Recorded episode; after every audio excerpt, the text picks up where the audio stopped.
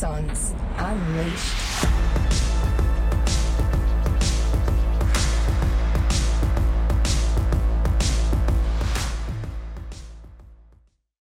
G'day everyone, my name's Robbie. I'm joined with Dan. I've got Dane back in the house, and I've also got Tamara here as well. Welcome to another version of Axons Unleashed. Morning, all. Here we are.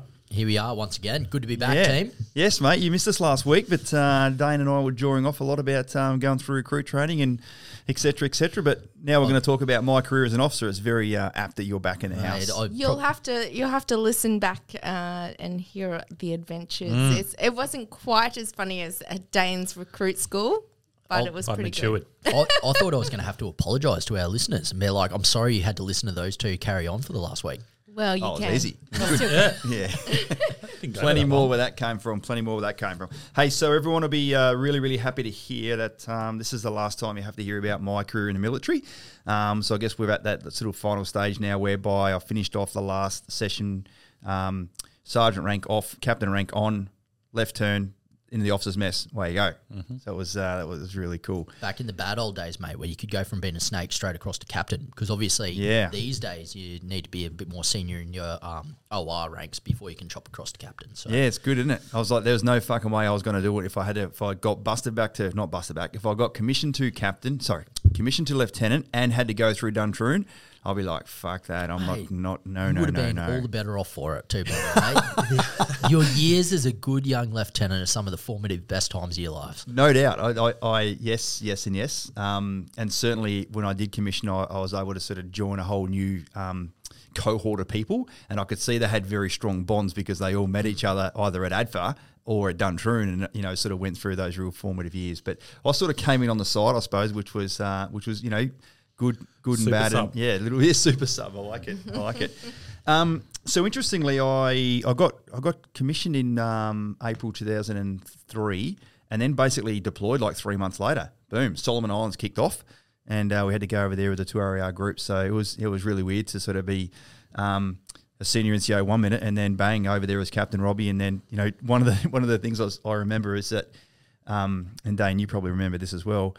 When you see a warrant officer, you like brace up. You're like, "Morning, sir." I used to do that still. He's like, "No, sir, you call me sir now. I don't Yeah. call you sir anymore." So yeah, it was yeah, a funny, weird little thing to go through. So You do it almost out of fear at the start, and now it takes a while to get out of your system. Well, Yeah. you you were telling people to call cadets, sir. So Throw him the bone and then laugh at them afterwards and say, he's, he's such a fool. Um, but one of the one of the first things that there's an, a little fob down to the, the southern part of the weather coast that needed to be established, you know, very very soon. So it was um, I got righto, Robbie, you're going to now go and be the sort of the fob commander down there. So I had a platoon of Australian infantry, um, a platoon of Tongan infantry, a platoon of Fijian infantry, a whole lot of SIGs and other sort of people sort of attached with us, a medical team, etc. So yeah, bang on the bloody uh, on, on the helicopters and, and down we go um, into the bloody Badlands down there. Like no coalition troops have ever ever been there before. There was a few bloody buffheads running down around there, shooting weapons and bloody beheading people and stuff on the southern part of the of the uh, the weather coast there. So we sort of, uh, I remember we sort of landed. Um, I went down and did a helicopter recce. Landed, got off the choppers. Everyone's sort of you know out in formation, and sort of the, the only thing I was like, all right, let's go and just um, quiet routine for ten minutes just to sort of see sort of what's happened. And then you've just gone, and what do I do next? Yeah, yeah, pretty much. You're like, uh, all right, Everyone I can back on. see there's a. Cleared. um, probably after about five minutes, I suppose, we're sitting there. I got a report by one of the outer sort of um, the, one of the perimeters. They're like, uh, "There's like 40, 50 guys all carrying machetes and rifles coming our way." I'm like, "You're fucking joking." I'm like, this cannot fucking be happening to me. I've only fucking just landed in country. I only feel like I got commissioned like yesterday, and now I've got fucking forty or fifty dudes walking towards the fucking perimeter. I'm like, right, fucking, you know, stand to. Let's go, boys. It's fucking on here. but Uh, luckily, they came. They came in peace. They saw the helicopters landing. Like, no, no, no. We're here as a gun amnesty. We're here to hand back our weapons. I was like, fucking fifty cent, five cent, fifty cent, five cent. I'm like, first buddy, first time on the ground, and I'm going to be a fucking shoot 'em up match straight away. Um, that was certainly the Hey, reports that was coming in. They they heard that Robbie Turner was coming in on that helicopter, mate, and they're like, "Please, sir, take our weapons away. We don't want to fight with you." I was like, thank fuck for that, and because I hadn't been to Afghanistan at this stage, right? So that was like, um, So- you know, that was the fucking real war back then. Yeah, mate. I was going to say I didn't realize I needed to bring my body armor today, That's- but um, yep. I haven't heard that 50 cent five. I don't even know what it means. Oh, I, your pucker's doing 50 cent, 5 cent, 50 cent, Big 5 I ass smaller, was, I was talking about it last week. Oh, yeah. Oh, Yeah. oh, I just got it. He was Yes. shitting himself. Yeah, it's like, fuck. Okay, I didn't think. I we were just wasn't there. expecting it. They're like, what are we? there's no- Five minutes in. Yeah, Yeah. five. How minutes much? in. How much we does it go to show though that when you go through all those processes and you've rehearsed and planned for what you've expected, you're like, no worries, I know exactly what I'm going to do here, and you're like, boom, just fall into drills mm. and you go and do your habits. Mm. But when you get put in a situation where you're like, holy shit, I've not prepared for this. I've I'm now a junior minted captain of going into a combined force, a coalition force of dudes I've never ever met before to build a base that I've never ever done before. And you're just gone, fuck, what do I do now? Yeah, it was a little bit was a little bit crazy there, but look, you know, we got into sort of fob routine, and um, it was really really great hanging out with the Tongans and the, and the Fijians because um, no doubt they'd catch a fucking wild pig, and you know, five minutes later it's on the bloody spit ready to go. So we you know we ate like kings down there because no. she was all We rat packs even back in the day. Eat pork. What are you talking about? We I eating fucking- wild He, pig. I Like, knew would it have- smashed yeah, it. yeah, there. I He do. doesn't. He doesn't He like pork belly, it. but he freaking eats wild pig. Yeah, it's was great. They were Jesus. fucking cutting bits of cheek off and bloody feeding it to you. Yeah, it was yeah, yeah, fucking yeah. great. Yeah, it was good, real good. Um, It's and all, then all in the presentation, obviously. Yeah, clearly. God. like bloody wrapping it up in banana leaves and shit. It was yeah, it was bloody excellent. Um, sure enough, I got uh, one of the one of the resup birds came about two weeks later, and uh, I got a call came in from the sort of headquarters going, um, the fob commander needs to go and um, marry up. There's a safe hand parcel for uh, for one one of the resup birds. I'm like, oh fuck, this is interesting. I've got no one bloody sending me shit, and I no one really knows where I am. Um, sure enough, that I went over there and like you know bloody waved me over. Good mate of mine, Steve O, actually, who's who was flying a uh, Iroquois. Chopper comes in, and uh, he goes, "There you go, Hooch. That's yours, mate. See you later." I'm like, "What the fuck is this big yellow envelope?" Sure enough, off the bloody chopper goes. Open it up, bang, posting order. You're going to SOCOM because I hadn't didn't have a posting order. Obviously, I didn't got commissioned bloody a couple of months ago, and now here we were, sort of September, October-ish. You know, the posting as we speak now in the first week of September, as we know, posting orders are out. So yeah, sure enough, um, I'm like, oh right. They said, uh, yeah, you know, congratulations, Robbie, you've been selected. Uh, we need you to go down there and effectively stand up the JTAC capability for SOCOM. Um, in broad terms, there'd been a couple of officers, RAA officers, go down there and try commando selection that had not been successful so far. We need to, you to go down there and sort of spearhead that capability. So, had you been applying to go and do this? Is this something that was You're on right. your radar at all? No, not at all. Wow. So it was like uh, shit got real, real fast, real, real quick. So, Yeah. what what did you need to do then? Obviously, you got your posting order, and then what was sort of the, the cycle that you had to go through now? Yeah, so I mean, the the first thing that sort of sprung to mind, I'm like, all right, there's this, this could be a few firsts coming our way. Um, I was the first senior NCO in the in artillery to get to commission. As, as last week, Dan, you missed out. There was five other warrant officers that got to do it, and they were like the creme de la creme, the fucking best of the best. Like when I very first met them, when I you know joined back in 1990, these guys were like fucking Top Gun junior NCOs walking around, fucking like on cloud nine, senior NCOs, warrant officers. I'm like, fuck, there's no way I'm going to be able to like match what those guys did. Sure enough, I bloody slipped, slipped through the cracks and, and found myself there and went, fuck, now I'm going to have to go and be the uh, the, fir- the first, you know, RAA officer to try and go down there and pass, you know, commando selection. So it was certainly something that um, I took very seriously very quickly, but I couldn't train whilst I was over there in fucking eating bloody ration packs out the back of fucking you know, Timbuktu in, in the Solomon Islands uh, wasn't wasn't sort of conducive to that. So I was able to sort of go back up through my chain of command, and uh, luckily when I did get when I first got posted down to the four RAR commando as it was back then um, in January 2004. Um, the Rio cycle started in December, so I missed that first one. So I actually did it mid year. So Oh, it so was good. I had the first six months of um, first six months of 2004 to get my shit together, really. Yeah. And uh, yeah, mate, I was a fucking man on, on a mission. Yeah. So, what did you do when you got down there? They grabbed you out, and they're like, "Hey, come down to come down to Sydney." And what was the next step for you for that first six months? Then, Well, I got posted down there as the Adge straight away. So, uh, so I was like, I had fucking do- no idea. Are junior they cap- short staffed or something? Yeah, they were. yes, mate, yes. junior captain to the Solomons. Now you're like second year junior captain as the adjutant of Like fucking second six months, junior captain. Yeah, bloody- as one of the more one of the more senior units, I suppose you'd say. An adjutant would normally be the most senior captain in an entire unit. you might have been able to be like the Akaj's handbag holder, mate, if you were lucky. At best, I remember Brett, Challoner was the OC of Charlie Company at the time when they're standing up uh, Tag East, and he'd come in there and fucking start talking to me about stuff, and I'm like, I got no idea what this fucking guy's talking about. He goes, "Yep, I just needed to brief the CEO on this, this, this, this. I'm looking forward to this brief. Can you just read through it, make sure it all makes sense?" And I was like, "Fucking talk about a baptism of fire." I had zero idea how to be an adjutant, let alone the fucking adjutant of a of a unit that was rapidly growing and sort of uh, evolving and sort of bringing itself up in, into the status that it eventually came. So, yeah, that was a real bloody baptism of fire.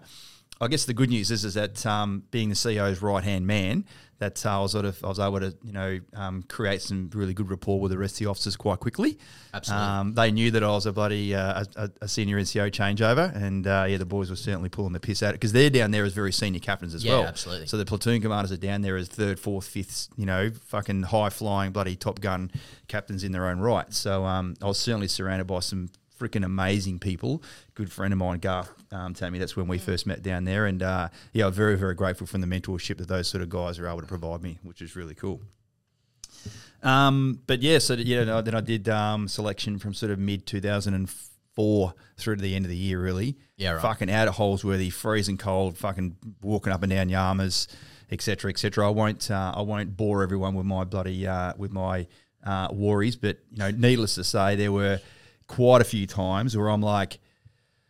I am fucking fragged here. I'm walking around. I'm lost. I'm fucking in these boonies. I'm walking through these fucking sticks and got bloody um, um, you know, spider webs on my face at night time. I don't know where I'm going. I've fucking still got three days to go. I'm like, fuck it. What if I just get bitten by a snake? Or what if I fall over and just fucking hurt me? Like, everyone's going to understand that I got injured and it won't be a discharge and it won't be a, a withdrawal on request. I'll come back and do it next year. But uh, yeah, I guess that just sort of didn't happen, and I fucking somehow bloody scraped my way through, and yeah, got to the end and got presented my beret, which was a really, really proud moment actually. Mindset shift, huh? It was a mindset, a real, a real mindset shift. Yeah.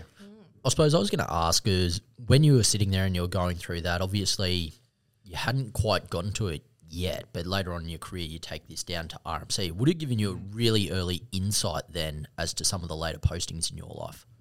Yeah, it was great. I certainly was able to, um, you know, go down, go down to Duntroon and, and Dan Fortune, who was the CEO at the time. He goes, "Righto, Robbie, you're the only SOCOM officer here. Um, I want you to, uh, I want you to basically run exercise Shaggy Ridge like a little commando selection training course." Yeah, right. so you've you've taken that mentality where you're like, this really sucks. I'm going to get bitten by a snake. To I'm running it. I'm gonna I'm gonna recreate this and destroy people's morale and will to live. I think I've heard. And you say that because your this. wife was on it as well. I think I've heard parts of this. Everyone's like sort of remembers you as that Shaggy Ridge. Uh, Yep. yeah, that time That was guy. yeah not favorable for a lot of people. Well, when you're doing, you know, Dane, you you probably might not be aware of this, but when you do things really hard, like you, you, you, you come out the other end a better person for it, don't you? I'm not going to fucking even comment.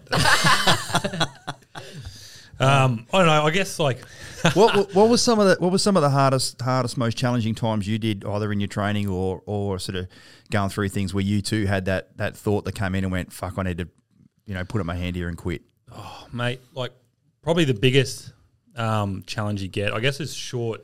I always talk about short term, um, you know, maintenance really. So I had one where we had like um, we're over in Mumbai, and we were at the international airport. So we get to the end of the runway, and then we start, um, or we're at, sitting at the end of the runway, and we have a time slot of eight thirty to fly out, and we start um, failing the pre-flight bit. And I remember like I had this really big night the night before. So on the, they call them UV drips with these Belgian girls and stuff. Anyway, so I'm there and I'm struggling, but I'm the only avionics engineer on board. So far. By, by the way, we're going to go back to that story in another podcast. Yeah, Yeah, that'll I be want to it. know what it is. that'll be a whole, that'll be a, But anyway, whole episode But going up there, and it probably doesn't help that. But the thing is, um, when you're there and you, you're there, and there's like Air India and there's Emirates and all that sort of stuff, and they're all banking up, and they're going, you know, um, Aussie two ten. Are you going to make your time slot? You're going to make your time slot. You need to make this slot because you're not going to another slot. And then so you have all this pressure, and you're there, and you're just sweating. And I guess it's not something that's just like an arduous experience, but it's very timely. Like being able to take something and, and, and I guess do it as quickly as possible. Because if you don't, you know you're costing because it costs money to sit at the airport, right? Mm-hmm. So it's thousands and thousands of dollars the longer and longer it takes, and you got to.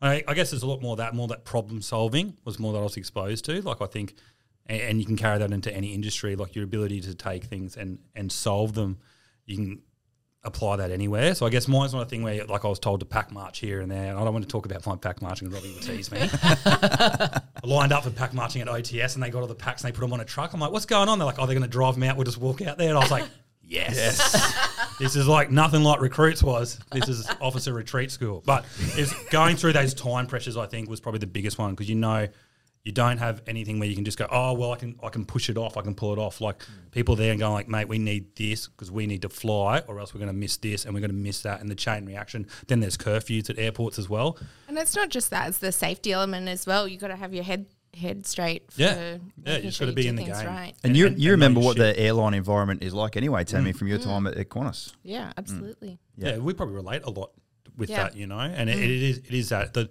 the time stresses because you might go, we're going here, here, and here, and then the end destination has a curfew, and you need to make it by this time. So every minute that you're delaying here, the flow on effect of that, where they turn around and say, "Well, sweet, you can't land at Travis Air Force Base, so." Too bad, so sad. So now we're like, fuck, what are we going to do? I remember you know? being stuck in, on an overnight and we'd had an engineering um, problem in the morning and we couldn't get back until like five hours later or something. And we're sitting at the airport just waiting Mm. for a slot back in Sydney airport. So we're just waiting, waiting, waiting. Yeah. Everyone's getting the shit Yeah. because everyone's delayed. And That- yeah, that's the other thing too. Like it is. So when we flew over there, we're taking over all these um, senior RAAF officers because they wanted to go over and do a bit of a how you going trip where they How fly you around with, with the Indian Air Force and go, well, this is this, isn't it? Yeah, Yeah. pretty much sightseeing, right? But every Keeping up time international I would relations. leave the every time I'd leave the cockpit, so I end up doing call it a half split rule. Dan probably knows a lot of this stuff, being engineering background. But then um, me diagnosing the fault, ended up in the elevator up the top, and with a C17, you've got to go all the way up through the tail. And because I'm hungover as, so I'm going from the cockpit down past all these guys who had flew caribous and F111s going, mate, have you checked that grey hair? And I'm just like, shut up. like trying to cruise through. And then I've got to go up the, you know, up the fucking ladder all the way up the top through the maintenance tunnel. I'm out there, open the door, and it is stinking hot. Oh, yeah. It is in like India. And I'm like, I'm out there just like, oh my God, like hating my job at the time, but got it done and, and, and you keep going on. But it's that. I think a lot more is the time pressures of getting something solved. I love that your story of I was really ready to give up was when you were hungover. Why didn't we bring another avionics guy? Stupid. I can like doing commando selection and what you just explained then is like exactly the same. Mm. Sorry. The- I'm trying to relate to it, right? You are. I love it how Robbie tries to bring me in. He goes, "Yeah, it's this," and I'm doing that. Dane, tell us. You're not used to hard work. tell us a time where you've had to strive. I was thinking, "Fuck, is he kidding?" I it's just digging you the hole and you're jumping right in. I don't mind going in there. Well, Robbie, I know you're a commando, but think about this. actually, actually, to be fair, um, as the as the artillery guy on the reinforcement cycle, obviously I had to go and do the JTAC course. So uh, from my F- FO background, um, JTAC course is probably known as one of the hardest courses in the mil- in the military to pass. Many, many, many Yeah, I people was have just say, what do you reckon the got through. fallover rate is? joint joint tactical air. Joint terminal attack controller. Oh. Yeah, Did you coordinate? Did you coordinate that when you went down there, setting it all up? I'll get to that. As they say in a weapons lesson, don't get ahead of me. Oh, I've, I haven't done this lesson before. No, no. So it's this is to- this is uh, this is me doing my JTAC course. Oh, Roger. Um, so as I could be sort of suitably qualified to, to do what you're asking. Yep. Um, what did you say, Dan? What's the hardest thing about it? Oh, the Oh, I was- fallover yeah, rate, The fallover rate's phenomenal, and you 50, don't, 60% and minimum? you don't you don't get a re- regoer to do you. I can't remember. I think may you might, depending on the reason for the failure. Like if it was Yeah. a safety issue, then psh, you're out Yeah, straight right. away. So but 50 yeah. to sixty percent fall over. Yeah, and then and and so we're talking about time and fuel and resource, like fucking flying a jet from Newey out to Singo just to go and do the bloody bombing runs. If you don't get that right, you fucking wasted an hour and a half worth of bloody F eighteen fuel, and that's fucking like it's so it's the most it's the most expensive course a ground guy can attend. Uh, it's got a really really high failure rate, but but it's a super super important one as well. You know, you, when you if think there's about our current, like our previous or most recent wars, there's a lot of people that are required to control the air assets that are operating over there. Yeah, fuck yeah. Let's yeah. So that was my sort of first introduction to air power. Even though I'd been an FOAC before in artillery, and some of the captain FOs were JTAC qualified, and I've seen them coordinate it all before. It's like fucking playing a big movie, uh, like a big, uh, reality bloody video game, which was fucking cool. I was really really keen to go down there and get it done. um, yeah, when you're actually doing it, it's it's pretty fucking nerve wracking, and obviously got fucking wing commanders over there standing over the top Mm. of you and stuff, bloody assessing everything you say and do. They got nothing else to do. They got um with the. I love Sorry, that you sir. say. oh fuck. Fuck you anyway, guys. but when you said air power, because like I'd like it to be used a bit more around Axon. You know that that's Air power. Me. Yeah, Air power. Yeah. That's, that's Is the that realm. just- that's where I operated. That's how there. we're going to refer Well- to Dane. Your air power. What what is Here our he admin? What is the admin and marketing team referred to? support flight. Support, Support flight. flight. Yeah, That's it. fucking Let's go. go see them. I don't know. Let's go see support flight. Because J, the JTAC capability was like, that's fully owned by the RAAF. Is that correct? Um, it from an air from an air perspective. So there's air land integration. You've got the guys on the ground in the in the army, and then you've got obviously the planes in the sky. Yep. And then there's the air land integration wing to sort of bring those two together. Um, down the track, um, I'll talk to you about how I was able to then integrate the raising of four, squad- four squadron RAAF and bring them into SOCOM. Yeah, okay. Because they started to have their own combat controllers down the track, but they didn't exist back in the day. Yeah, so there was nothing inside the SOCOM world at that point in time to be able to provide that capability. It was army dudes talking to Air Force jets. I'll be That's looking it. forward Yeah, to when we get to that stage. I'm not getting ahead of you.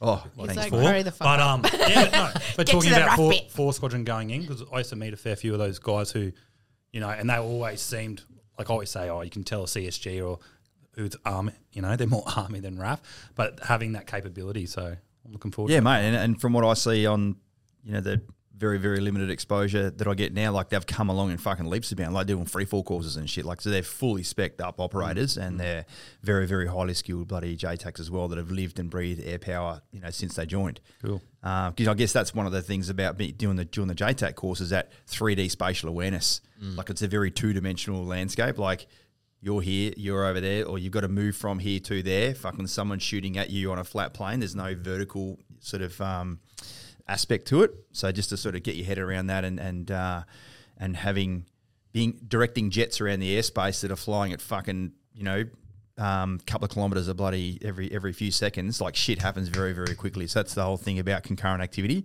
You know, I already tell them like concurrent activity is the fucking is, is the number one thing. If you can do multiple things at one time in the same period of time, you get so much more done. I don't know So- how you could multitask that well when you can't do that at home. Ah, Got him. Where's that? got button? it. Where's that yeah, button yeah, again? yeah, yeah. It's fucking. ah, oh, the applause one. We were talking about con- this morning though, concurrent activity. Dan, I was like, mate, how good is it? Oh, and he's the just best. he's probably thinking of me going, why are we talking at seven a.m. about Hey, this? well, mate, I just dropped James off at daycare and I get this phone call from Dane and I'm like, "Hey man, are you okay?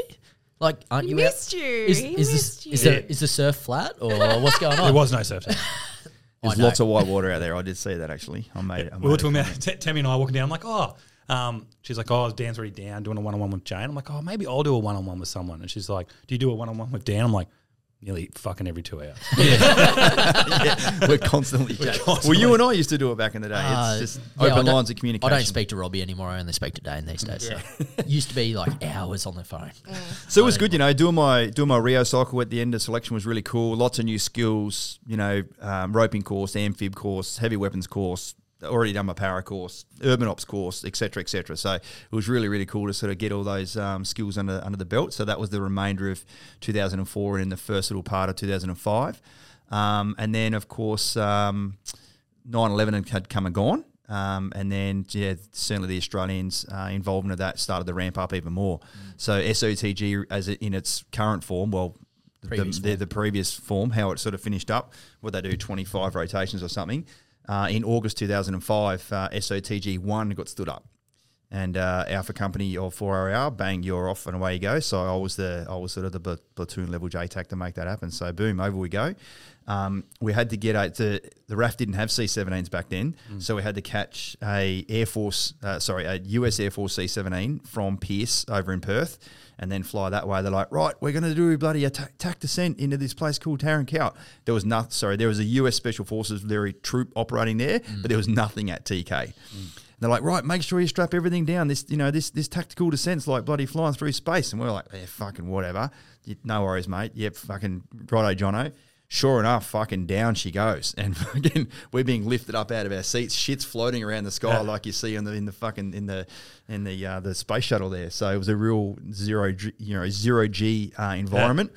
Uh, full full tactical descent into bloody TK. Um, no no bitumen runway or anything back then. Down comes the fucking ramp, and then fucking open. Like I see the the uh, the Afghan bloody landscape for the very first time. Yeah. Well, we were the fir- first boots on the ground, really. Um, from a task group perspective, there were some other um, discreet people over there for you know for quite a few years before that. Um, and fuck, mate, I've never been to the moon, but I'm like, fuck, this looks like the moon. There's just yeah. shale everywhere, massive mountains, fucking just just shit. I was going to say, because those of you who have been there, you're probably just imagining now the TK runway and you look out and you feel like you're just in a bowl. Yep. Those big mountains the whole way around you. And you guys would have just been looking up going, holy shit, like this is not a very safe place to be, like within targets range. Correct. People can fucking see us from miles away. So um, yeah, that was it. Was interesting to get there. Like there was nothing set up. We were sleeping in tents for the first couple of months. There's no fucking shelters built. Getting fucking rocketed and bombed every night. Like it's not a very nice feeling when you're fucking laying there in your fucking tent, and then every couple of nights, you know, the the the, the siren would go off. They eventually got a um, a weapon locating radar there from the US to come in to fucking provide some f- fucking force protection, and we're all huddling in these little fucking you know um, Little T bunkers. yeah, little T buckets. it was fucked. It was it was fucked a lot.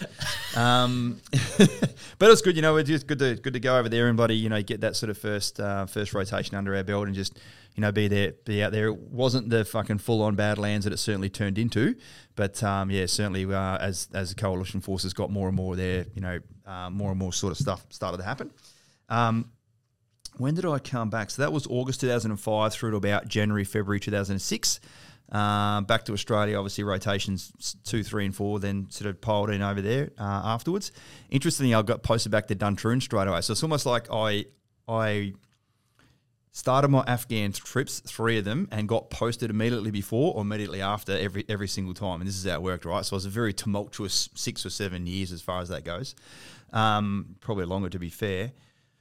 So I got back in uh, February 2006. Um, hang on, fucking second. Where did I go? Oh, straight down to bloody Duntroon. So here's another bit of a baptism of fire. I'd never worked in an environment where there's bloody civilian females in the workforce. Like when you come from a unit of fucking 700 dudes and probably 10 chicks back then. I understand there's quite a few more in the unit now, which is good. For the women, not chicks. Sure thing. Um, so, you know, to, I was then the staff officer to the commandant down at headquarters RMCA.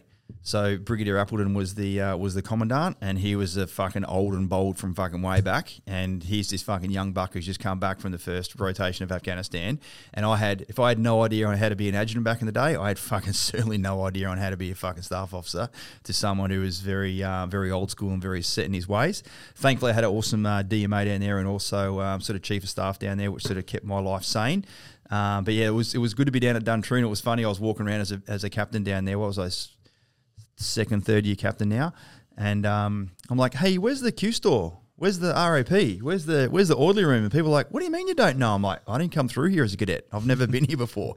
So it was, it was, it was a very weird sort of environment, but um, it gave me a great appreciation. So I spent the rest of that year uh, sort of working there, and then um, came over the hill per se, and I was a senior instructor for the leadership wing there. And then that's when uh, Dan, yeah, they got me to run the sort of Shaggy Ridge stuff there.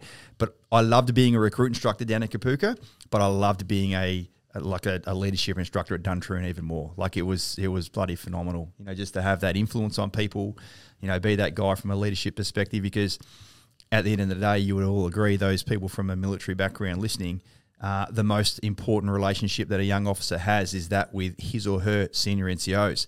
And having been a senior NCO for four years, I could go down there and I guess I was just a little bit different. You know, as soon as some of the cadets found out, like, um, that I was a sort of senior NCO changeover, boom, they'd just gravitate across to me and go, tell me about this, tell me about this. Like, you know, what, what do I do in this sort of situation? So, and certainly they were able to go, now we understand, sir, why you're a bit different. You're not like the other captains that are here. I'm like, look, I'm no better or worse than any other captains here. I, here, I just come from a different background. So uh, it was it was really cool to be down there. and you're just different. a lot different. well, Yeah. you you were there as a, as a cadet, so you would have seen uh, Yeah. that, that side of me as well.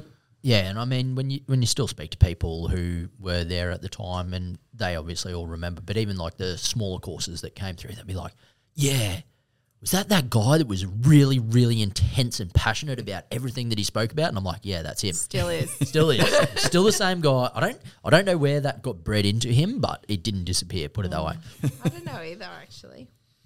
I don't know either. I just I'm if I find something I like, I fucking love it. Yeah. And if I Yeah. if I'm not very good at something, I don't do that. I just don't. My my brain is already full. I don't take on information if it's not going to be useful for me. Because if it's something in, it's something out. Something has to go out for me to remember this. Was Dan one of the cadets that gravitated towards you? No, think? never. Nah, nah, he's an engineering background, mate. Mate, he's no, no. absolutely.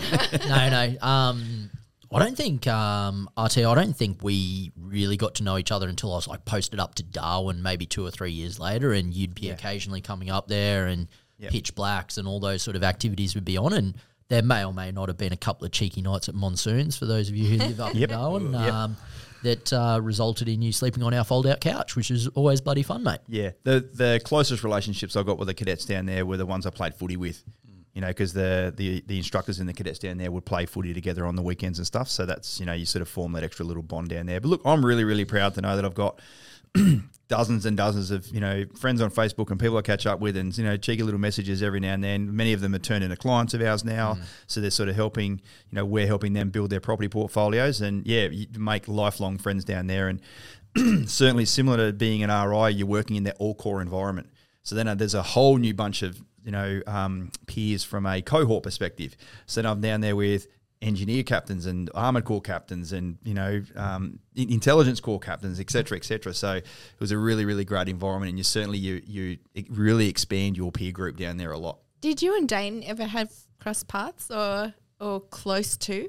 Is there any like He's not allowed on our bases. restricted? Can, Well, you you only fucking served in Amberley. Yeah. I did go up to Amberley The- a few the- the times real when frontier, the F111s were up there, and we used to go out the back there and do some dry runs from a JTAC perspective. But yeah, you might have been on base at the same time. uh, yeah, maybe, maybe Everything's Yeah. going there, like all Yeah. the squadrons and stuff, all the flying squadrons. Anyway, it's funny when you're talking about sort of like um, um, doing a, a tactical landing. So we do like that with um, like touch and goes, right? So you'd be flying along. I was laughing when you were talking about before. And they don't say anything, and then they just go like, doof, and it feels like you're suspending in air, and then you just go like, oh god. Or they might go like, what'd you have for lunch? And then you go down. So they they have like a load master selection course, and we used to sit on the jet with them. So you get all these guys and they're navy and army and stuff, and they come like, we want to be a load master. So they do this um, flight at the end of it. It's on like the Friday morning for two hours, and they go, all right, guys. So you get on, everyone sits looking that way, directly at each other. So sit on the sidewalls. Inwards. They fly them out and they go, "We're gonna what we're gonna do is we'll take off. We're gonna shoot out over to the ocean and we'll throw it around a bit. What do you reckon?" Everyone's like, "Yeah." All these people who've never sit in planes. anyway, so we're going across. They're thinking they're on Yeah. a Qantas jet. Yeah, I got, this, so I got this navy guy with a beard and he's sitting across from me and like I'm not there trying to get selected or anything. I'm just I got to be on the jet for any um you know air Aviation, issues. yeah. So flying along. And I was talking to him as we were walking on the plane, and he's like, "Oh, mate, it's just so keen. I can get in the navy, get in here." I'm like, "Well, this will show you if you're keen or not, right?" I said, "Did you have any Travacalm?" And he's like, "What's that?" I go, "You'll find." I go, "What'd you have for breakfast?" He goes, "Oh, mate, how good's the mess at Amberley? Bacon and eggs." And he's crapping on it. Had some oatmeal. I was like, "Oh God." And so you're I sitting yeah, so I end up sitting him. across from him, and, and we're flying along, and they just start banking it real hard. Boom, boom, boom, and the plane. It's just like the travelator, like that. Um, ride, so it's going up and down, and so it pushes really hard on you, and then brings you suspended.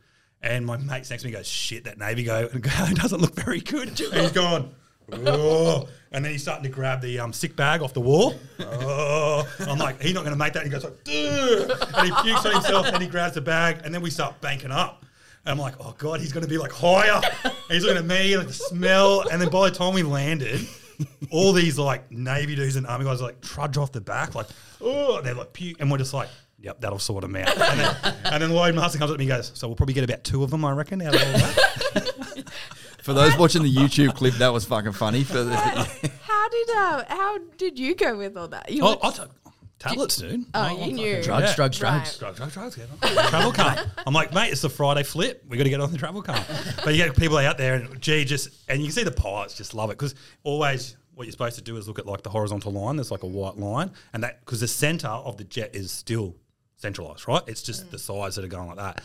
So the pilots are the always pretty yaw, good. as it's called. Yeah. Yep. Man. Fucking hell. Mm. I think pitch your you mm, love it. Yeah, but they're obviously not in tune, so they're getting flicked up, you know, big time, and it's just it's just a bloodbath. The reason why I know that is that when we did our JTAC course, they put us in the back of a hawk. Yeah. So n- no training, no gravitron training, Yeah. and fucking you're in the back of a little jet, proper jet trainer. And yeah, we did uh, 90 minute. So the guys were on, the guys were down. So the course got split in two. Um, guys were calling in low level passes for 90 minutes and I'm in the fucking back and it gave you a real appreciation about what the pilots have to go through and I'm so much of a I was so much of a better JTAC Yeah. having gone through it but I was fucking it. Like it was Yeah. the worst experience of my life I was like get me the fuck out of here it was fucked It's like your body too. It was the weird push on like- your body all the time. really bad Can we Like, censor that last? there was like yeah I was there was I was not good not good like you in your fucking G You were, suit you were yeah yeah it was oh it was Stop saying that. sorry, sorry. Righto. Eh, so, Anyway, So back you on So no we went good. to RMC. So you were no good. I was no good at all. Wait, I was so at were you- him, were you vomiting? Him, him buggered up. All, yeah, fucking oath. And, and like we've then so we'll go down to a low level flight and then a low level pass and then sort of egress back out to the next CP up at uh, like 10, 12,000. And I've, I, I didn't have a Yeah. didn't even have a mask on. I was trying to fucking breathe. Yeah. I'll make it see in the revision mirror. He goes, "Hey man, put your mask back on. There's not much like oxygen up here." I'm like, oh, "I can't fucking breathe, mate." I'm like, I'm You're like, shut up, mate. I'm trying to breathe back here. he goes, "We can't, we can't land. Like we've got to keep doing this sortie." It's like it was, Yeah, yeah, yeah. it was like too bad. Fucking hang on, this Yeah. is this is gonna hurt, It's- it's and it different. did, and it fucking mm. sure enough, there'd be another one come in, and zoom down we go again, and fucking up and down. I'm like, it was, it was, it was fucked. They enjoy it. It's so different to like a seasickness. You know, seasickness is like, like real lappy sometimes, and it's that motion. And then, but this is like a different type. Don't ever do that in front of me again. You know, it's very slow. the motion. That's my European move. That's all European. Oh European. man. oh, Jesus. Anyway, continue. Sorry, Robbie. Oh, this is fucking gold. For you, if you are listening to this on podcast, go and find it on fucking YouTube. I don't There's some want funny that. shit going. on.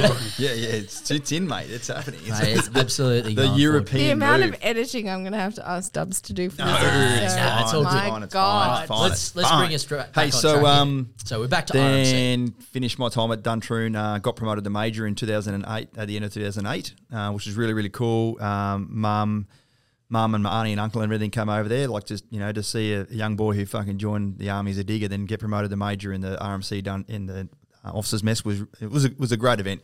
Uh, very very proud. Um, yeah, family with bloody you know stoked.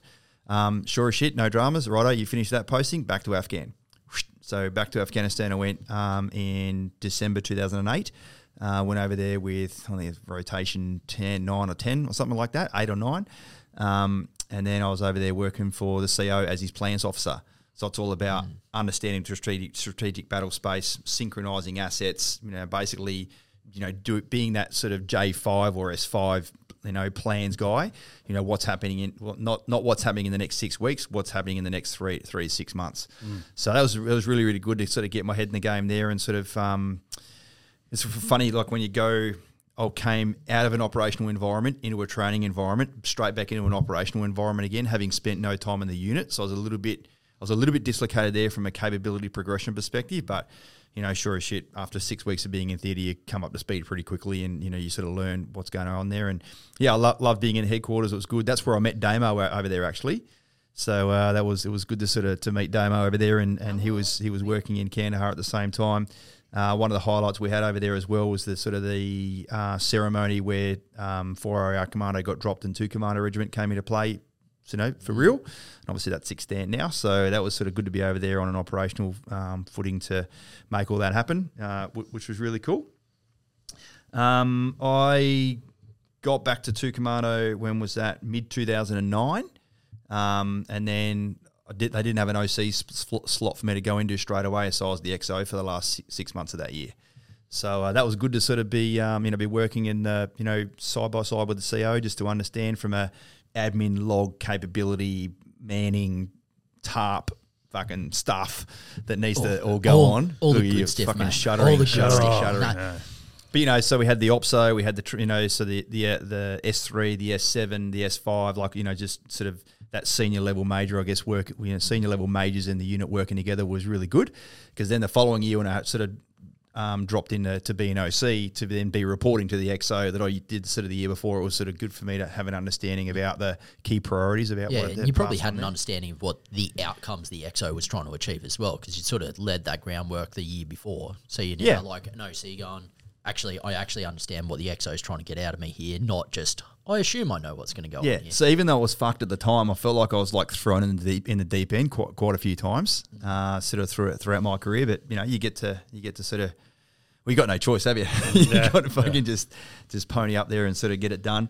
Um, uh, so then when I was the OC Op Support Company, what are we talking there? 2010. um, 2010, halfway through 2011, the span of command was massive because I had the CT wing, had the snipers, had the mortars, had the amphib wing, had the JTACs underneath me, etc., etc. So, um, you know, I had all these bloody senior sergeants and warrant officers coming in and giving me all these briefs about all this capability for that. I then, then sort of put the meat on the bones to you know give us a sync brief, sometimes all the way up to SOCOM and Chief of Army to you know change a particular part of a doctrine or whatever. And I didn't really fucking know what I was looking at because I'm not the SME in you know, you know, fucking vehicle mounted bloody operations or um, sort of you know CT stuff. So it, it was again, it was a very challenging year and, and something that you know needed a lot of my a lot of my attention to sort of you know get through there. And it wasn't wasn't just a bloody you know flash in the pan you know per se. Um, one of the things I had to do this. So this was the time whereby um, there was a few sort of few rumblings where Chief of Air Force was talking to Chief of Army, going, "Hey, you know, we got bloody JTACs bouncing in and out of Afghanistan, but we got heaps of bloody Army JTACs that can't pass the JTAC course. I've got a heap of bloody you know smart." Um, you know, effectively um, I suppose, is sort of when I think that's where they were sort of first spawned anyway. Uh, the RAAF SAS were like, "Oi, let's let's let's us bloody go and be uh, a JTAC." So it was really it was challenging at first from a culture perspective, of course. Um, and certainly now when I'm talking to, to all of our clients, I'm like, look, I did so much time with the RAAF and I really, really appreciate like not just hanging out with Air Combat Group with the guys flying the jets, but um, you know the, all the, the, the air mobility group to get people you know to and from. Did a few trips across to Red Flag in Vegas. Uh, went up to Alaska as well for another Red Flag up there, and just got to hang out with RAFies a lot. So you know it's certainly. Um, their professionalism, their AAR culture, their you know their their excellence as far like to be a fucking pilot flying a jet, like no small feat, right? So from a special forces and pilot perspective, we all got on very, very well. Um, one of the cultures there that they do very, very well, and it's something I've, you know I've certainly brought into here is the AAR culture or the hot wash culture. Like if something's not going well, okay, right, let's all get together leave your rank and your ego and fucking everything else at the door and let's not blame anyone but let's just, just try and find out what's going on like you know that whole fix sustain uh, sustain fix improve. fix improve. Thanks dan.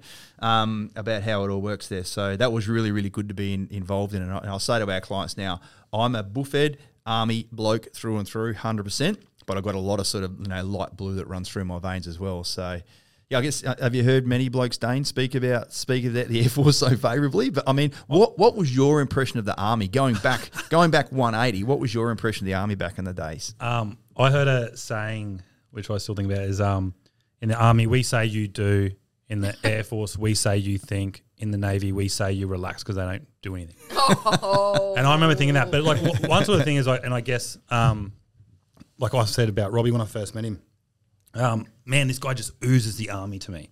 Like everything that I see in the army just oozes from this bloke. Like the This was me. I'd been Yeah. out fucking I seven years when and you you still and you were still in that sphere to me. Mine's You got- still yeah. green. Is this guy still in? Nah, but it was. Um, I, I just guess it, it's just a different mentality, and I get the culture side to it. Like you, you have um, situations where you, you just need people to follow what, what the direction that's being given. Um, and you guys have. It's, I find it always funny when I meet people who um, do maintenance stuff on choppers Mm. in, in the army because I'm always like, well, how does that sort of fit with you guys? And they go, oh, well, I'm a technician first, soldier second. Because I always hear, well, you're a soldier first, then it's your category second, or you're mustering. Yep. So how do you find that? Because obviously they talk about people just taking direct orders and what happened with like the Seahawk and everything like that. Mm. They didn't want to foster that. It was like that bottom up innovation I was chatting to you about it the other day. Yep. Of trying and like you said before, like everyone's supposed to just you have these fishbowl moments where you sit in and everyone can just talk, mm. right? Um, which is massive in the RAAF because in the end, everything that we do is is moving forward to make sure that the one person at the front of that plane can do their job. Yeah. So, like when we're getting people ready to fly into Afghanistan, we're putting all the ballistic matting there, like all that sort of stuff. Everything, everyone's collective effort is to make sure that the jet and the pilot will be in the best position to do what they, you know, it's like all accumulating to do that. fucking well said. I like that. No, it is. It is. E- everything that goes into it is to make sure they can do that. And obviously, we need them to be able to perform because they need to be able to go and and complement the army and what the army are trying to achieve. We don't want to have a thing where the air force just come and do their thing and then fuck off or anything like that. We don't want to operate separately. Like, how do we fit in? Obviously, and because Robbie would have been at the top of the tier over on the other side, saying like, this is the capability we need from them to optimize us. So I think it's it's it's a different thing where I, I just wasn't exposed to it, Robbie. Like that, that that thing. Like I had the little sprinkling where we laugh about it when I went through recruits and stuff. But I just like going through and doing the the category I did didn't have that. Like it, you had an apprenticeship trade thing. Like people didn't call people by rank; they called them by nicknames. I called someone a flight sergeant in my first day, and he's like, "Don't ever call me that again." What It's- was your nickname? It's? Macca. What was your nickname? Oh, Plenty Come of- on, you've thrown yourself in. Oh, it's plenty. It was Rochi. Like, oh yeah, ro- yeah, that's a standard. Um, Ferrero. Dana. Oh, Was a few. Shit, that edit that one. out. Ferrero. Oh, yeah, so uh, Roche. Now, You you're know, gonna, so- now you're going to know when but your but it, clients was- but it have was just a been different listening. environment, I guess, for that. But it, it all comes down to like the biggest thing is um, your capability, timings, like timings, timing, timings. Like we, we were having a bit of a joke last session, Dan. You would have laughed. We're talking about um, going through and doing an officer selection board. Um, Robbie and I, and I was saying they get up, they get at least five guys, and they're like, "Hey, Yeah. mate, you know, you go through, you got two minutes. This guy didn't even get out of high school pretty much. And they told him to sit down. But it's very much they're trying to make sure that what we have, the confines that we have, you can operate in them and, and, and do that. So I think it- it's just different. Like I just wasn't exposed to that. that joint around. joint nature. I mean, Dan, Yeah. you did you did some trips away where you were at that formation level headquarters planning in Kabul and Iraq. Yeah, Yeah, so um, Kabul Kabul was like at the national strategic headquarters, I suppose, in, in Afghanistan, and then followed on with a trip over to Kuwait. So, Kuwait, yep. so embedded within the US forces when we were doing like the truest form, I think I found of actual operational level headquarters. I don't, almost don't think I got it until I was sitting at a three star headquarters of what actual operational level headquarters is. Sure, like because Aussies, it's almost like Australians can't do it. This the equivalent force that we were talking about over there was uplifting the Australian Defence Force into theatre at one time. And then when you're actually thinking about deploying that entire Australian Defence Force into theatre at one time, you're like, oh shit, this actually takes some planning from that real scale. real scale. And I mm. mean, like, when when you're talking about the ability to just switch on an extra thousand troops over a one week period, that's not something the Australian Defence Force can necessarily do. Like, you've got a single shot capability of that in the Aussie Army. So, um, you'd be able to do that. Week one, switch on another thousand. Week two, switch on another thousand. And the next thing you know, you've got an extra fifty thousand people in the in the theatre. So it was a um, it was a very different experience when you actually get to that sort of higher level headquarters when you've got all the tools at your disposal as well. And that's probably um, one of the similarities that you found is that being in the SOCOM world, it wasn't like, no, you can't have that toy. It was you can demonstrate your need or your capability mm. to get that toy, and then therefore you got it. It's the same thing at an operational level headquarters. You're like, I can demonstrate to you why I need that capability, why I need those people, why I need that cash, why I need the local coalition forces to be on the ground doing that particular activity in that synchronized moment. And as long as you can get all those things into alignment, it all just starts to come together seamlessly and everyone starts to work together as you're talking about, Dane, because you can see the effect that people are trying to achieve holistically. So even now, though you now got- I know how you guys justify all your uh, purchase orders through the business. You're like, Yeah, well, it's one of those I things. need this toy. no, you buy it and then you come up with a solution as to why you need. Demonstrate the, the need. I know. I know. Daniel, Mm. our our videographer, is currently like, He's learning I, well. I'm learning. I'm all for like the um the military the army corps, it a spirit of corps. Like you know you've got your your your troop competition, your squadron competition, your unit competition, your brigade competition. But when you all need to bloody like get your heads together, all that goes out the window. It's like especially in a formation level headquarters. You know, or, hmm. or a decent level headquarters, you can't have those little rivalries there. Otherwise, this fucking people just will say no out of out of fucking spite, just to have that competition there. But you, that you, I guess you are forced to display teamwork at the supreme levels to get shit done. Otherwise, nothing's going to get done. Hmm. Because yeah, as as the army, we don't fucking have planes, hmm. and a second hand plane ride is better than a fucking first class walk. There's, there's no doubt about that. That's True. Um, so yeah, I, I loved being a OC op support company. It was really cool to sort of have all those different sort of um, activities under my belt there. Sure as shit, finished my posting there. Back to Afghanistan, bang straight away. So um, it was April 2011. I uh, went back over there.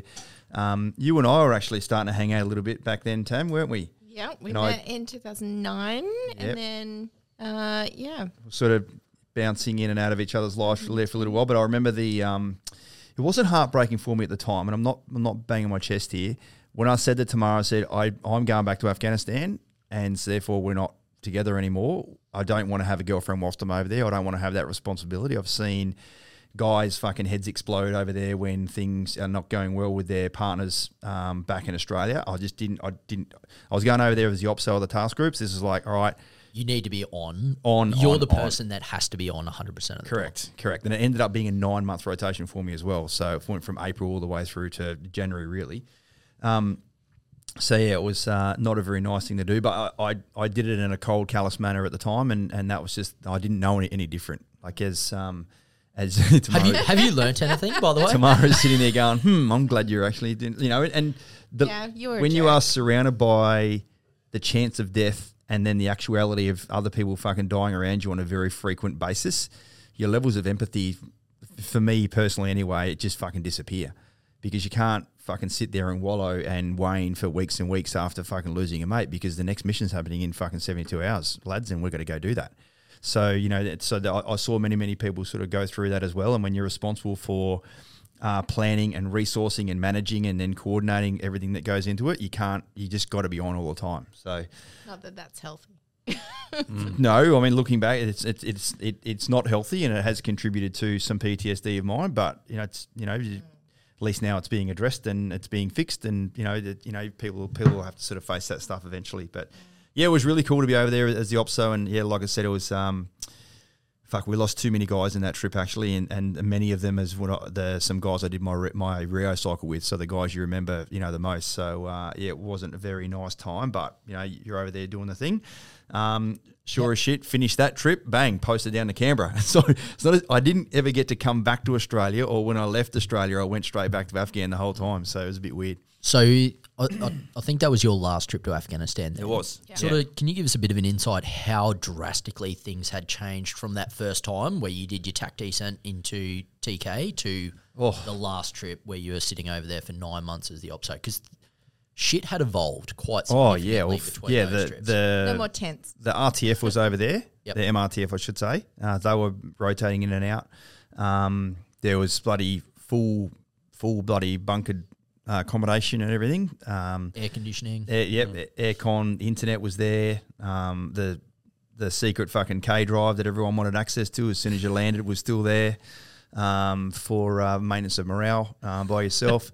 Oh Um, my god. so what else was there? There was the bloody the some some cooks had, had flown in from Sri Lanka and India and stuff. So that like we're getting fucking uh, oi- uh, lobster and fucking roast lamb and shit. You're- Like yeah, the mess over there was phenomenal. So in 2012, we I had the workshop for the MTF over there, and we obviously had a pretty good relationship with the Ramey boys over the other side of the fence as well. And we course.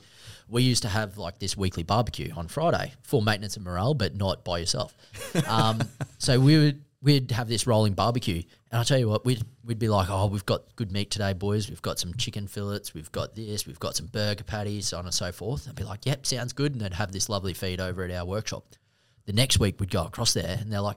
All right, it's on today, boys. We've got T-bones, we've got ribs, we've got lobster, we've got this, and I'm like, how good is this? You also had some pretty good Snickers ice creams over there too, by the way, mate. That that mess No expense spared. it They're was- Look at Dane's like What? fucking. Still doesn't. I'm still. James, like, I don't have FOMO. I don't. But I'll tell you what, the um, it was one of the one of the greatest things. So one of my cousins at the time, he'd been over there in the early days as well when the Dutch had the mess. Right. and he was te- he was forever telling stories about how good the boiled cabbage was for dinner at night of the different varieties and flavors of cabbage, um, compared to when I later went over there and it's like, oh, it's Easter and today we're going to have crab's legs and all of the different meals that have been now provided by the the civilian contracted force that was being able to come back and um, sort of backfill on the role. So it's but a, a very big change from that perspective. It certainly did evolve a lot. Yeah. So from rotation one and even going into Kandahar and living there, you know, the mess is evolving and. Fuck, they had bloody Oh, the boardwalk The boardwalk. Thank God it's Fridays. You could go get a fucking ice cream, and you know, sure as shit. don't get me wrong. You always knew where those bloody tea, tea bunkers were because you could fucking get rocketed any, any time of day and did that night. boardwalk get rocketed though? Like Lots. big there. So um, yeah, finished that trip um, back down to Canberra, and that's when I went and worked at uh, Special Ops headquarters. I'm coming to the end now, ladies and gents. The next couple of minutes, um, and again working at formation level headquarters. So I was working in the SOJ7 branch, so the training branch. So I was like the collective training guy. It was good. Like oh, so I went to Guam, I went to Hawaii, I went to uh, back to Vegas again. So I was like fucking basically the international engagements guy, bloody cruising in and out. People like. I, I think I spent about 11 weeks of one year in Canberra because I was literally on the road all the time. So all the different all the different collective training activities I was sort of you know responsible for planning all the large large scale activities. So it was good. It was good be, good being down in Canberra. And it's actually um, it formed part of my transition down there because my my desk was opposite the brew room. There's like big big open plan area down there at SRHQ, right? Which was weird again. Obviously they had the little compartment rooms off the back end to go and speak about um, certain stuff. stuff. it's funny, like when you even now I look back and I'm like, it's not that fucking secret. But it, it actually it is because not many people know about it. But when you know about it, it's not that secret. Like it's not that big a deal. And certainly I remember when I actually did this charge, like, all right, you need to sign all these forms now. And like, all right, um, you know, Major Turner, you, you remember you can't talk to anyone about that capability and like basically you just need to forget it. It never it never really happened. I'm like, it's not fucking Men in Black, mate. You can't just like go on fucking someone's eyes and like you just have your me- your, your memory wiped. But you know, yeah, it's I get yeah, there was there was some uh, some special stuff that was going on down there. But like I said, when you're involved in it every day, it's like not that fucking special, really.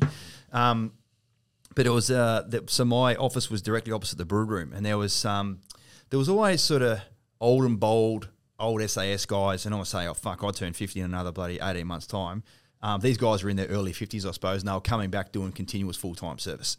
You know, and there was one of them, Bill, and one of them, Barry. They're like, you know, like, what are you doing in here, mate? I haven't seen you for ages. You know, he goes, oh, mate, you know, I'm just back here doing a bloody continuous full time service. He goes, I, I can't find a job out there. I'm like, he goes, what do you mean, mate? He goes, fucking did 27 years in the SAS and now I'm fucking in my early 50s and no one wants to employ me. And I was just listening to it, overhearing it. It sort of all started to fall, you know, fall into into uh, play because then I, I got that call from uh, from old mate that I went and sort of worked with, you know, soon afterwards. You know, he's like, hey, I hear you're thinking about getting out of the military soon. So it sort of planted my seat. I'm like, hmm. I've done nearly 24 years. I'm 41 years old. I don't know anything else. I've, I've sort of felt like I was at a bit of a crossroads. I'm like, I either start exploring what other opportunities are going to be out there for me because I was never going to go to staff college. As a guy who was the joint fires guy, artillery fella in in SOCOM, I wasn't going to I wasn't to get a slot at staff college to then go and maybe go and be the unit CO one day because all the all the you know infantry and arms school guys um, had sort of got that under the belt. So that's good. I was happy being a major. As you know, some fucking awesome jobs as an 04, You know, Yeah, kicking around. absolutely. It was you know you're not sort of um, you know you got you got enough you got enough clout, you got enough flexibility, but you're not tied to a bloody desk all the time. So yeah, it was just a good little activity whereby I saw a bit of a glance into the future by going, these guys are in their early 50s. They can't find a job on the outside because they chose to stay, you know, for 25, 30, 30, 30 odd years in the military and then they don't don't know any different. So yeah, um, and you guys have sort of heard the rest there if, uh, all the way back on the podcast season one about how I transitioned and sort of how Axon started. So yeah, that's the that's my bloody military story. That's how it all happened. What do you reckon, Tammy? You, you, some of that you haven't heard before. A lot of that. Yeah, no, yeah, it's good. yeah, Loved it, man. good stuff. Loved it. There you Couldn't go. re- You couldn't got, relate to all the army stuff, but I still loved it. You and me both. and of course, um, yeah, I'm really, really uh, grateful to now sort of be. You know, and I look back at my time a lot, and I see, you know, guys that I was recruit instructors with at Kapooka as an instructor uh, um, in 1999. Um, and they've gone on to be fucking tier two, tier three, tier four RSMs, and they've fucking still got the uniform on many, many years later. I'm like, fucking awesome boys, fucking top stuff. You know, there were um, the CEO of the unit right now was a brand new junior burger captain when I was sort of getting out back then. So he's you know he'd gone up through the ranks and you know performed extremely, extremely, extremely well. You know, and other guys that I was with at the time, they're now full colonels and sometimes even brigadiers. I'm like, fucking awesome fellas, and you know, you guys have done really, really well with your career. and certainly, Dan, I've said this to you before. If I had have stayed in, then you know maybe maybe I might have fucking got picked up somewhere down the track, and maybe I might have been a half colonel or a, or a full colonel like eight years later, having doing a, having been a fifth year major. But one thing I do know is that there's no way I could have created a organisation or a or an environment whereby you know Axon's now brought over 130 million dollars of of wealth into the sort of the, the uh, d- defence culture. So it's um community. the defence community. Thanks, Tam. It's it's unusual whereby um, I don't really miss my time in the military, having sort of gone through that sort of blow by blow activity that everyone's gone through. Why? Because we talk to military people every day. Uh, we we didn't really leave, mate. You I, can't- you I feel can't like really I'm in. I yeah, feel like it's I'm like in. you've I'm, been dragged in. I'm currently saying ack and Yeah, I know more about I know more about it now than when I was in. yeah. there you go. Um, thereby endeth the lesson, ladies and gents. So I hope you guys have enjoyed uh, my military career there about why I joined the army, bawling my eyes out at Kapooka because I fucking hated being there, and then eventually uh, the sort of the jigsaw puzzle started to make sense, and I absolutely loved my time in the military. All right, see you all guys. See you next time. Sure, mate. Thanks. Bye. See ya.